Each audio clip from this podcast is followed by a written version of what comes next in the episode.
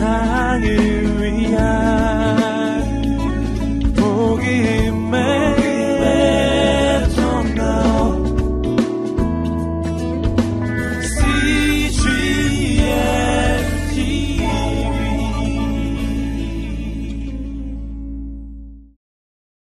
오늘은 창립 29주년 주일을 맞이해서 아, 누가복음 말씀을 잠시 중지하고 요한복음 17장에 나오는 예수님의 기도를 통해서 오늘 교회를 향한 하나님의 비전과 그 목적을 함께 헤아려 보기를 원합니다. 요한복음 17장의 기도는 소위 대제사장의 기도다라고 어, 불리우는 예수님의 직접 하신 기도를 기록한 내용입니다. 이 기도문에는 교회를 향한 하나님의 기대, 하나님의 목적이 너무나 잘 나타나 있습니다. 교회의 본질은 예수님의 기도가 우리의 기도가 되고 교회의 사명은 이 예수님의 기도가 이루어지는 그 통로가 되는 것입니다. 창립 29주년 주일을 맞이하는 오늘리 교회가 이 예수님의 기도를 통해서 오늘리 교회를 향한 그 하나님의 비전이 무엇인가 그것을 우리가 함께 깨달을 수 있게 되기를 바랍니다. 이 기도에서 예수님은 두 부류의 사람들을 위해서 기도했습니다. 오늘 본문 20절의 말씀을 보십시오. 20절 함께 있습니다. 시작. 내 기도는 이 사람들만 위한 것이 아닙니다.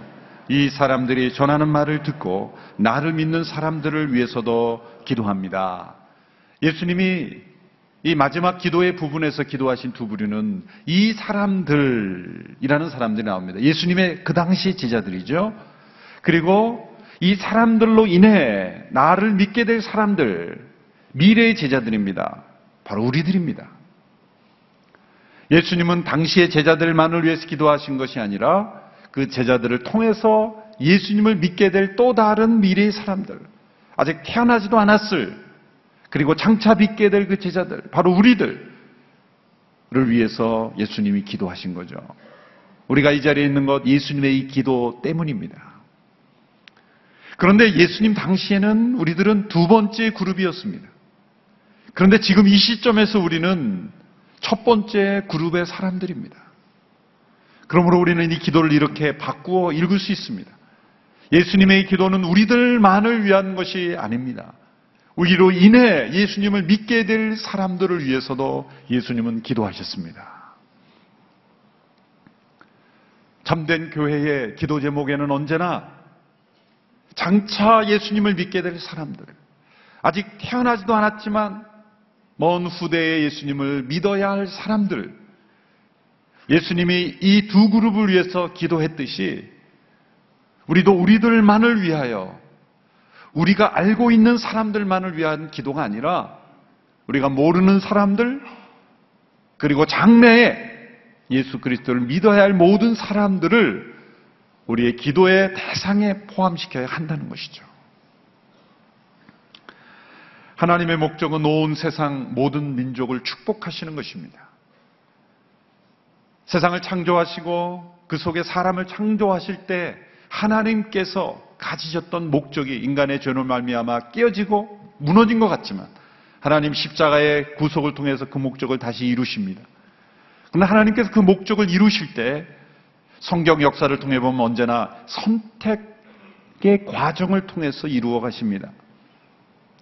소수의 사람들을 먼저 선택하셔서 그 사람들을 통해서 모든 사람들을 축복하시는 그런 과정을 통해서 하나님이 세상을 축복하신다는 거예요. 하나님은 아브라함을 선택하시고 모세를 선택하시고 그리고 예수님의 제자들을 선택하시고 저와 여러분을 선택하시고 교회를 선택하셔서 온 세상을 축복하시는 이 과정으로 하나님은 하나님의 목적을 이루신다는 거예요. 왜 하나님께서 이 선택이라는 과정을 선택하실까? 그냥 모든 사람들을 각자 하나님이 계시를 주셔서 하나님이 구원하시고 하나님의 뜻을 이루어 가시면 되는데 왜 소수의 사람들을 선택하셔서 그들을 통해서 모든 사람들을 축복하시는 과정을 거치시는가? 그것은 인간이 관계적인 존재로 창조되었기 때문이에요. 관계적인 존재로 창조되었기 때문에. 하나님과의 과의 서로와의 관계, 자연과의 관계, 인간은 관계를 떠나서는 살 수 없습니다. 인간은 섬이 아닙니다. 인간은 결코 혼자 존재할 수 없는 존재입니다. 힌두교나 이런 세상의 종교들은요, 자기 자신만 잘 들여다보면 거기에 길이 있고 진리가 있고 생명이 있고 자기의 내면만 잘 찾으면 거기서 구원의 근원이 발견할 수 있다. 특별히 힌두교 같은 데는 그렇게 얘기하죠. 일반 종교도 마찬가지입니다. 자기 마음만 잘 들여다보면 거기에서 구원이 생긴다. 뭐 이런 알듯한 모르듯한 말들을 하죠. 근데 알듯 모르듯한 건 진리가 아니에요. 진리는 명확해요. 진리는 분명합니다. 성경은 이렇게 말합니다. 너의 마음을 가만히 들여다보면 구원이 없다. 우리의 구원은 관계 속에서, 하나님과의 관계 속에서, 서로와의 관계 속에서 우리는 나의 존재를 깨닫는 거예요. 우리 진정한 자아는 관계 속에서만 깨달을 수 있는. 진정한 축복은 관계 속에서만 얻어지는 거죠. 하나님께서 이 세상을 구원하시고 온 세상을 축복하실 때 소수의 사람들을 선택하셨고 그 사람들이 또 다른 사람들, 또 다른 사람들에게 관계와 관계를 통해서 하나님의 축복과 사랑이 전달되도록 하나님은 계획하신 거예요. 반드시 하나님이 하신 일은 바로 선택이라는 과정을 통해서 하나님 이루십니다. 교회는 먼저 선택받은 공동체입니다. 에클레시아라는 건 부르심을 받은 사람들. 먼저 선택받아 이 하나님의 목적을 이루는 통로로서 온 세상에 하나님의 그 구원과 사랑을 증거하도록 먼저 선택받은 공동체입니다. 예수님이 기도하신 대상으로 이 사람들만이 아니요. 이 사람들로 인해 믿게 될 또 다른 사람들. 그러므로 교회는 교회만이 아니요. 교회를 통해 믿게 될 또 다른 사람들을 향하여 나아가는 그러한 공동체인 것입니다. 하나님께서 일부의 사람들을 선택하실 때 사람들 사이에는 두 가지 잘못된 반응이 일어납니다. 첫 번째는 먼저 선택받지 못한 사람들은 어떤 의식이 있습니까? 내가 왜 저 사람들이 믿는 저 사람들의 문화권 속에 있는 신을 믿어야 되고 그런 하나님을 믿어야 됩니까? 많은 요즘에 믿, 지 않는 사람들 그런 거죠. 성경은 유대 유대인들의 책 아니요? 또 예수님 유대인들의 종교 아닙니까? 왜 내가 우리 민족의 고유 종교가 있는데 유대 민족에서 나온 걸 내가 받아들여야 됩니까? 예, 선택에 대한 오해가 있는 거예요. 하나님은 이스라엘만의 하나님이 아니요 온 민족을 구원하신 하나님인데 먼저 한 민족을 선택하셨고 거기에 이어 또 다른 민족, 또 다른 사람들, 또 다른 교회를 하나님이 선택하셔서 온 민족을 향하고 계시다는 걸 오해하고 있는 거예요. 먼저 선택받지 못한 사람들은 오해해요. 또 먼저 선택받은 사람들은 교만합니다. 마치 나만 선택받은 것처럼 하나님의 모든 축복이 나만을 위한 것이고 나만의 하나님인 것처럼 그렇게 하나님을 오해하고 교만하는 것. 다 왜 그렇습니까? 선택의 목적을 깨닫지 못하기 때문이에요. 이런 오해와 교만은 어떻게 해결될 수 있습니까? 그것은 이 하나님의 선택은 선교를 위한 것이라는 걸 깨달기, 깨달을 때 이게 해결이 되는 겁니다. 모든 오해와 교만을 언제 내려놓습니까? 하나님은 온 세상을 축복하시기 위하여 우리를 먼저 선택하신 것 뿐이라는 것. 그러므로 먼저 선택받은 자는 교만해서는 안 되고, 아직 선택의 축복을 누리지 못한 사람은 오해해서도 안 되는 거예요. 받아들이면 되는 것이고, 우리는 교만해서는 안 되는 것이죠. 여러분, 오늘 이 시대에 교회에 교만이 있습니다. 그것은 하나님께서 우리들을 먼저 선택하신 것은 우리들만을 위한 것이 아니요. 우리들을 통로로 삼으셔서 온 세상에 하나님의 복과 하나님의 은혜를 전하시기 원하시는 선택의 관역이라는 것을 우리는 교만으로 잘못 오해하고 있는 것이죠. 여러분, 선교란 교회의 프로그램이 아닙니다. 이것은 하나님의 목적이 우리 선택받은 우리를 통해서 이루어져 가는 것입니다. 여러분 사도행전의 역사는 어떤 역사입니까? 선택받은 목적이 교회가 선택받은 목적이 선교라는 것을 보여주는 역사입니다. 교회를 부르신 성령님께서 교회를 사용하신 역사입니다. 교회 자체가 선교하는 것이 아니라 하나님께서 교회를 통해 하나님의 목적을 이루시는 것이 선교인 거예요. 사도행전의 역사를 보면 때로 먼저 선택받은 이들이 때로 순종하기도 하고 순종하지도 않았던 역사가 있습니다. 하나님의 역사에 순종했을 때는 교회에도 변화가 일어나지만 순종하지 않았을 때는 도리어 교회는 버림받았어요. 오늘날 교회가 버림받은 이유는 단 한 가지입니다. 선택받은 목적에 합당하지 않게 존재할 때 교회는 버림받는 거예요. 레슬리 뉴비긴이라는 참 훌륭한 선교사님의 통찰력 있는 이 말을 함께 읽어보겠습니다. 제가 한 문장을 이렇게 발췌했습니다. 선교는 교회가 주변의 세상을 정복하려고 자신의 힘과 지혜를 발휘하는 그런 활동이 아닙니다. 오히려 하나님께 세상의 구원을 위한 그리스도의 사역을 완성시키기 위해서 그분의 영의 능력을 발휘하시는 하나님의 활동입니다. 선교는 교회의 프로그램이 아닙니다. 이것은 성령님께서 앞서 행하시는 사역입니다. 성령님은 언제나 교회보다 앞서 행하여 일하고 계십니다. 교회 선교는 뒤따라가는 겁니다. 따라가는 겁니다. 자신이 체험한 것을 증언한 것 뿐입니다. 교회는 성령께서 인도하시는 한에서만 증인이 될 수 있는 겁니다. 사도행전의 10장에 보면 너무나 놀라운 사건이 나옵니다. 유명한 베드로가 환상을 봅니다. 환상에서 보자기가 내려오는데 레위기에 금지된 음식들, 그 동물들이 그 보자기에서 내려오는 거예요. 하나님께서 말씀하십니다. 이것을 먹으라. 베드로가 따집니다. 이건 먹으면 안 되는 겁니다. 율법에 먹지 않도록 되어 있는 것입니다. 하나님 말씀하시죠. 내가 거룩하다는 것을 내가 속되하지 마라. 그런 환상이 있은 이후에 이방인 로마 백부장 고넬료로부터 요청을 받습니다. 고넬료는 베드로를 청하라는 환상을 받고 또 베드로는 이방인 고넬료를 도우라는 그런 하나님의 인도하심을 받아요. 로마 백부장인 고넬료와 함께 있는 사람들에게 베드로가 말씀을 전할 때 성령이 그들에게도 임하십니다. 그리고 그들에게 세례를 베풉니다.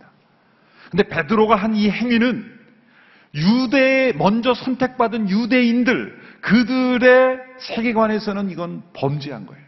있을 수 없는 거예요. 이방인들과 함께 식사하고 이방인들에게 세례를 베풀고 이런 일들은 있을 수 없는 것입니다. 먼저 선택받았던 유대인들에게 있었던 이 교만한 사고방식에 의하면 이 베드로는 엄청난 잘못을 저지른 거예요. 그가 유대인들의 앞에 불려갑니다. 혹독한 비판을 받습니다.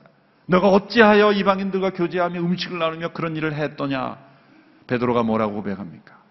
17절에서 사도행전 11장 17절에서 유명한 고백을 하죠. 우리 같이 한번 읽어볼까요? 시작.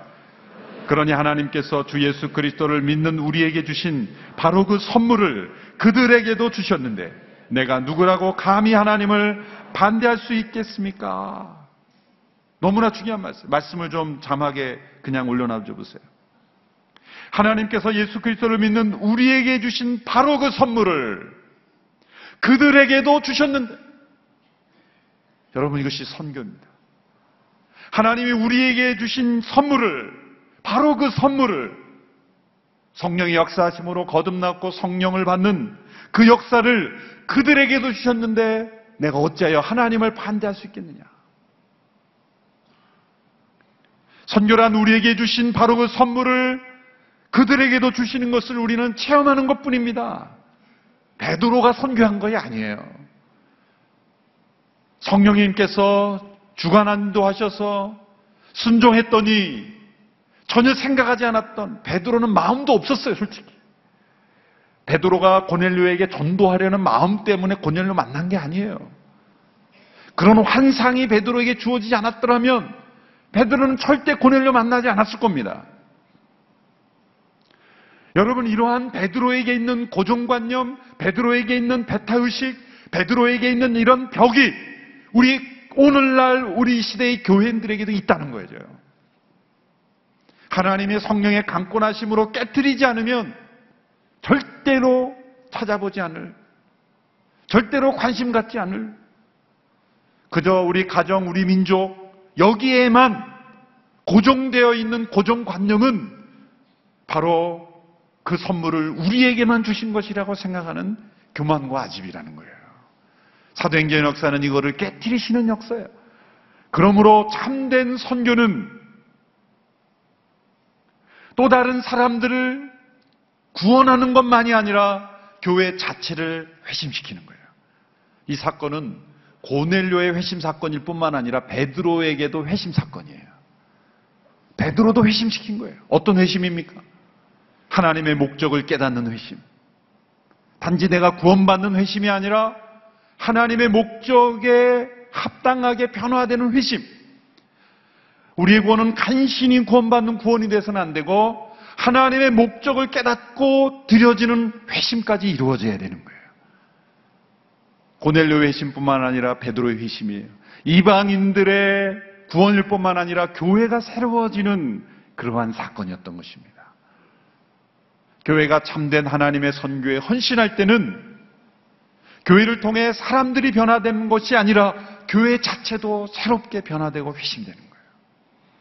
사도행전의 역사가 바로 그러한 역사를 보여주고 있습니다. 우리는 하용조 목사님을 통해 CGN TV가 창립될 때 그 영향력이 어찌할지 다 몰랐습니다. 얼마나 많은 돈이 들어갈까 그것만 염려했을 뿐이죠. 이제 우리는 CGN TV 사역을 통한 선교는 세상을 변화시킬 뿐만 아니라 우리 온누리 교회를 계속 회심시키는 사역이라고 믿습니다. 하나님의 선교의 역사를 통해서 이루시는 일에 순종할 때는 그것은 우리 자신이 새로워지고 교회가 새로워지는 거예요. 선교에 순종할 때 받는 축복은 그들에게만이 아닙니다. 선교의 통로가 되는 이들이 진정한 회심을 경험한다는 거예요.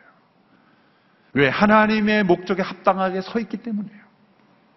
이 사람들만이 아니라 이들을 통해 믿게 될 또 다른 사람을 위해 기도하셨던 그 예수님의 기도를 품는 사람들은 언제나 하나님의 뜻 가운데 머무르게 되는 것이죠.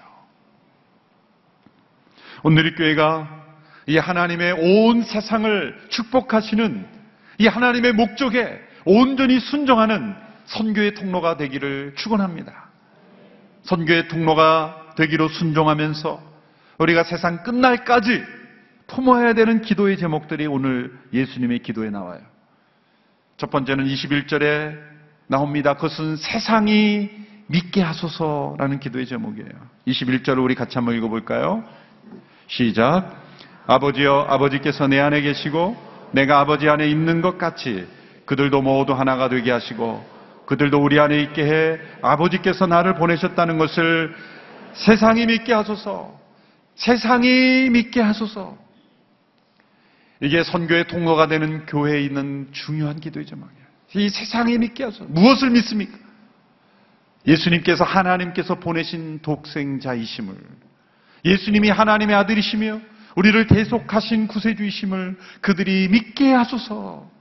세상이 믿게 하소서. 오늘의 교회는 이것을 통해 존재하고 이것을 위해 존재하고 CGN TV는 이것을 위해서 존재하는 거예요. 세상이 믿게 하소서.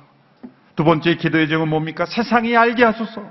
세상이 알게 하소서. 23절의 말씀 우리 같이 읽습니다. 23절 시작. 내가 그들 안에 있고 아버지께서 내 안에 계신 것은 그들이 완전히 하나가 되게 하려는 것입니다.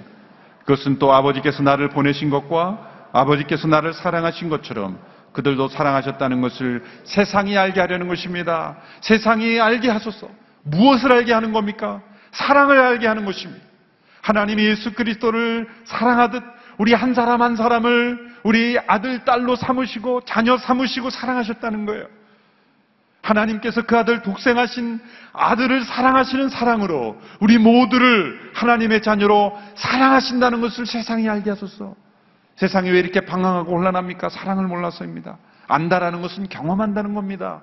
체험한다는 겁니다. 머리로 하는 것이 아니라 마음으로 느끼고 경험하고 누린다는 거예요. 이 세상이 하나님의 사랑을 체험하게 하소서. 교회의 존재는 이 세상이 하나님의 사랑을 알도록, 체험하도록, 누리도록 통로가 되는 거예요. CGNTV의 목적은 이 세상이 하나님이 한 사람 한 사람을 얼마나 사랑하신지를 알게 하는 것입니다. 세상이 알게 하소서. 이것이 기도의 제목이에요. 세 번째 기도의 제목은 세상이 보게 하소서, 보게 하소서. 24절의 말씀 우리 같이 함께 읽겠습니다. 시작. 아버지여, 아버지께서 내게 주신 사람들이 내가 있는 곳에 나와 함께 있어 내 영광, 곧 아버지께서 세상이 창조되기 전부터 나를 사랑하셔서 내게 주신 영광을 그들도 보게 하소서. 그들도 보게 하소서. 뭘 봅니까? 영광을 보는 거예요. 아버지의 임재하시는 곳에는 아버지의 영광이 나타나요. 교회의 사명은 이 세상 속에 임재하신 아버지의 영광을 보이는 거예요. GGN TV의 사명은 아버지의 영광을 보게 하는 것입니다. 그들도 아버지의 영광을 예수 그리스도의 영광을 보게 하소서. 세상이 믿게 하소서. 세상이 알게 하소서. 세상이 보게 하소서. 이런 기도의 제목이 주님 오실 그날까지 먼저 택함을 받은 이들에게는 언제나 이것이 살아있는 기도가 될 줄 믿습니다. 우리만이 아니라 내가 아는 사람들만이 아니라 우리가 전혀 알지 못한 예수님이 미래에 장차 태어나지도 않은 우리들을 위하여 이런 기도를 하셨기에 그리고 지금도 기도하고 계시기에 이 세상 속에는 아버지의 사랑이 알게 되고 있고 아버지의 영광이 나타나고 있고 그리고 세상 사람들이 예수 그리스도를 믿고 있는 것입니다. 여러분 이러한 기도가 우리의 기도의 제목이 간절한 기도의 제목이 되기를 축원합니다. 그런데 이 세 가지 기도의 제목이 이루어지기 위해서 먼저 선택 된 우리들, 가운데 이루어져야 될 기도 제목이 숨어 있어요. 구절 구절마다 숨어 있어요. 그게 무엇입니까? 하나 되게 하소서. 21절을 다시 앞부분에 보면 이렇게 되어 있습니다. 아버지께서 내 안에 계시고 내가 아버지 안에 있는 것 같이 그들도 모두 하나가 되게 하시고 23절을 다시 보면 내가 그들 안에 있고 아버지께서 내 안에 계신 것은 그들이 완전히 하나가 되게 하려는 것입니다. 먼저 선택된 이들이 하나 될 때 세상이 예수 그리스도를 믿게 될 것이고 세상이 알게 될 것이고 세상이 보게 될 것이다. 예수님께서 말씀하신 하나됨은 어떤 제도와 조직적인 하나됨이 아닙니다. 여러분 초대교회를 보면은 제도적으로 보면은 어떻게 보면 형편없는 그런 그런 조직이었어요. 오히려 로마 제국 이 인정하면서 콘스탄틴 시대의 후원을 받으면서 거대한 조직적인 연합체가 될 때 교회의 생명력은 줄어들기 시작했어요. 어떤 제도적인 연합이 아닙니다.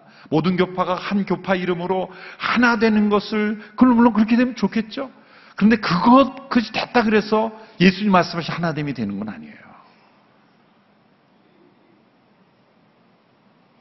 예수님이 말씀하신 하나됨은 어떤 이념적으로는 하나됨을 이루기 위해서 종교다원주의처럼 모든 종교가 하나로 통합되어야 된다? 그런 것도 아닙니다.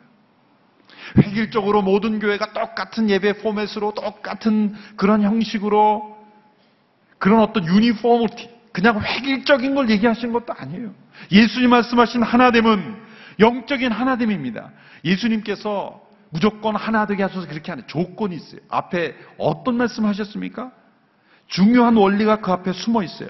다시 보시면 21절에 아버지께서 내 안에 계시고 내가 아버지 안에 있는 것 같이 예수님이 계속 반복하신 단어가 두 단어가 반복돼요. 무엇 같이 그리고 무엇 안에 이런 단어가 반복돼요.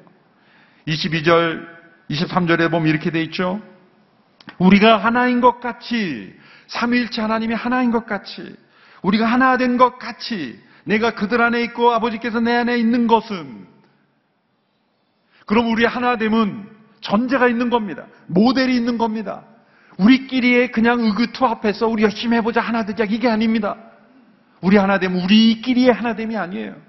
우리의 의지의 연합이 아닙니다. 앞에 전제될 세 가지 하나됨이 있어요. 첫 번째는 삼위일체 하나됨의 연합 하나됨을 말하고 있죠. 아버지께서 예수 그리스도 안에 예수 그리스도가 아버지 안에 이거 삼위일체 하나님의 연합이 나와요. 두 번째 하나 뭡니까? 예수 그리스도 안에 있는 신성과 인성의 하나됨이에요. 하나님이신 그분이 동시에 완전한 사람이세요. 만일 예수님이 하나님이면 동시에 사람이신 분이 아니셨다면 우리 모두는 다 구원받을 수가 없어요. 세 번째 하나됨은 예수 그리스도와 성도들과의 하나됨이에요. 예수 그리스도를 믿는 모든 이들이 그리스도 안에 있고 그리스도가 그 안에 있는 하나됨. 이 세 가지를 전제로 해서 이제는 먼저 선택받은 이들끼리의 하나됨을 말씀하시는 거예요. 아버지께서 내 안에 있고 내가 그들 안에 있고 그들이 내 안에 있고 내가 그들 안에 있는 것 같이 저희도 다 하나가 되게 하소서. 여러분 우리의 하나됨은 어떤 의기투합해서 열사열사 우리가 있는 이게 아닙니다. 삼일체 하나님의 하나됨에 우리가 참여하는 거예요. 예수 그리스도 안에 우리가 거하고 그리스도께서 우리 안에 거하심으로 우리는 모두 그리스도의 몸으로 하나됨, 통일성을 이루는 거예요. 이것이 진정 하나됨입니다. 그런데 이것은 서로 연결되어 있죠. 고리가 연결되듯이 첫 번째 하나됨이 두 번째 하나됨을 만 삼위일체 하나됨이 그리스도 안에 있는 그 신성과 인성의 하나됨을 만들었고 그리스도 안에 있는 신성과 인성의 하나됨이 성도와 예수님과의 하나됨을 만들었고 성도와 예수님과의 하나됨이 우리끼리의 하나됨을 만드는 것입니다. 앞에 세 가지 하나됨이 없으면 네 번째 이 하나됨은 이루어질 수가 없는 거예요. 그런데 거꾸로 역으로 또 같습니다. 만일 이 세상 가운데 있는 아직 하나님을 모르는 사람들이 우리를 만나게 될 때, 우리 안에 들어오게 될 때, 우리끼리 만나는 것이 아니라 요한일서에 나온 말씀처럼 그들이 우리 안에 하나가 되는 순간, 그들은 예수 그리스도와 하나가 되고, 예수 그리스도와 하나가 되는 순간 그들은 하나님, 삼일체 하나님과 하나가 되는 거예요. 세상이 어떻게 하나님의 영광을 보겠습니까? 세상이 어떻게 예수 그리스도를 믿겠습니까? 세상이 어떻게 하나님의 사랑을 알겠습니까? 그들이 우리의 하나됨 가운데 들어올 때 그들이 예수 그리스도를 믿게 되고 하나님의 사랑을 알게 되고 하나님의 영광을 보게 되는 것입니다. 그러기 위해서 우리는 영적으로 하나 되어야 되는 거예요. 세상을 향하여 외치기 전에 우리가 영적으로 그리스도 안에 하나 될 때 세상은 우리를 통해 하나님의 사랑을 알게 될 것입니다. 오늘의 교회는 그리스도께서 우리 안에 거하시는 공동체로 우리 모두가 함께 그리스도 안에 거하는 공동체로 하나 되기를 축원합니다. 이 하나됨을 통해 이루시는 하나님의 놀라운 목적, 선교를 위하여 선택된 공동체로 우리가 온전히 쓰임 받는 주님 오실 그날까지, 끝날까지, 그리고 땅 끝까지 쓰임 받는 그런 공동체가 되기를 축원합니다. CGN TV가 이런 일에 함께 쓰임 받는 기구가 될 것입니다. 세상 끝날까지 그리고 땅 끝까지 사람이 들어갈 수 없는 지역까지 CGN TV의 방송 선교를 통해서 선교의 목적인 선택받은 공동체의 그 목적을 온전히 이루어드리는 오늘의 교회가 되기를 주님의 이름으로 축원합니다. 기도하겠습니다. 하나님 아버지, 저희 오늘의 교회를 29년 전에 세워주심을 감사합니다. 그리고 여러 사역을 통하여 온 세상에 하나님의 영광을 보게 하나님의 영, 사랑을 알도록 예수 그리스도를 믿도록 증거하는 통로로 사용하여 주심을 감사합니다. 이 사명과 본질을 우리가 잊지 않고 충성스러운 공동체로 주님 앞에 쓰임 받게 되기를 원합니다. 특별히 CGN TV를 통하여 온 세상에 죄 복음이 증거되기를 원합니다. 주님 아름답게 사용하여 주옵소서. 이 일에 필요한 모든 재원 주께서 공급하시고 우리 헌신을 통해 순종을 통해 쓰임 받게 하여 주옵소서. 예수님의 이름으로 기도합나이다.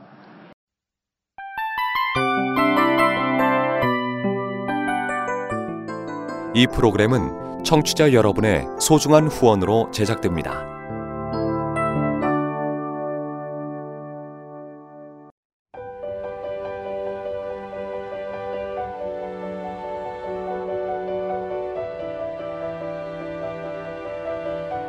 세상에는 수많은 교회들이 있지만 더 깊이 있는 말씀 강해를 찾기 위해 크기로만 교회를 선정하지 않습니다.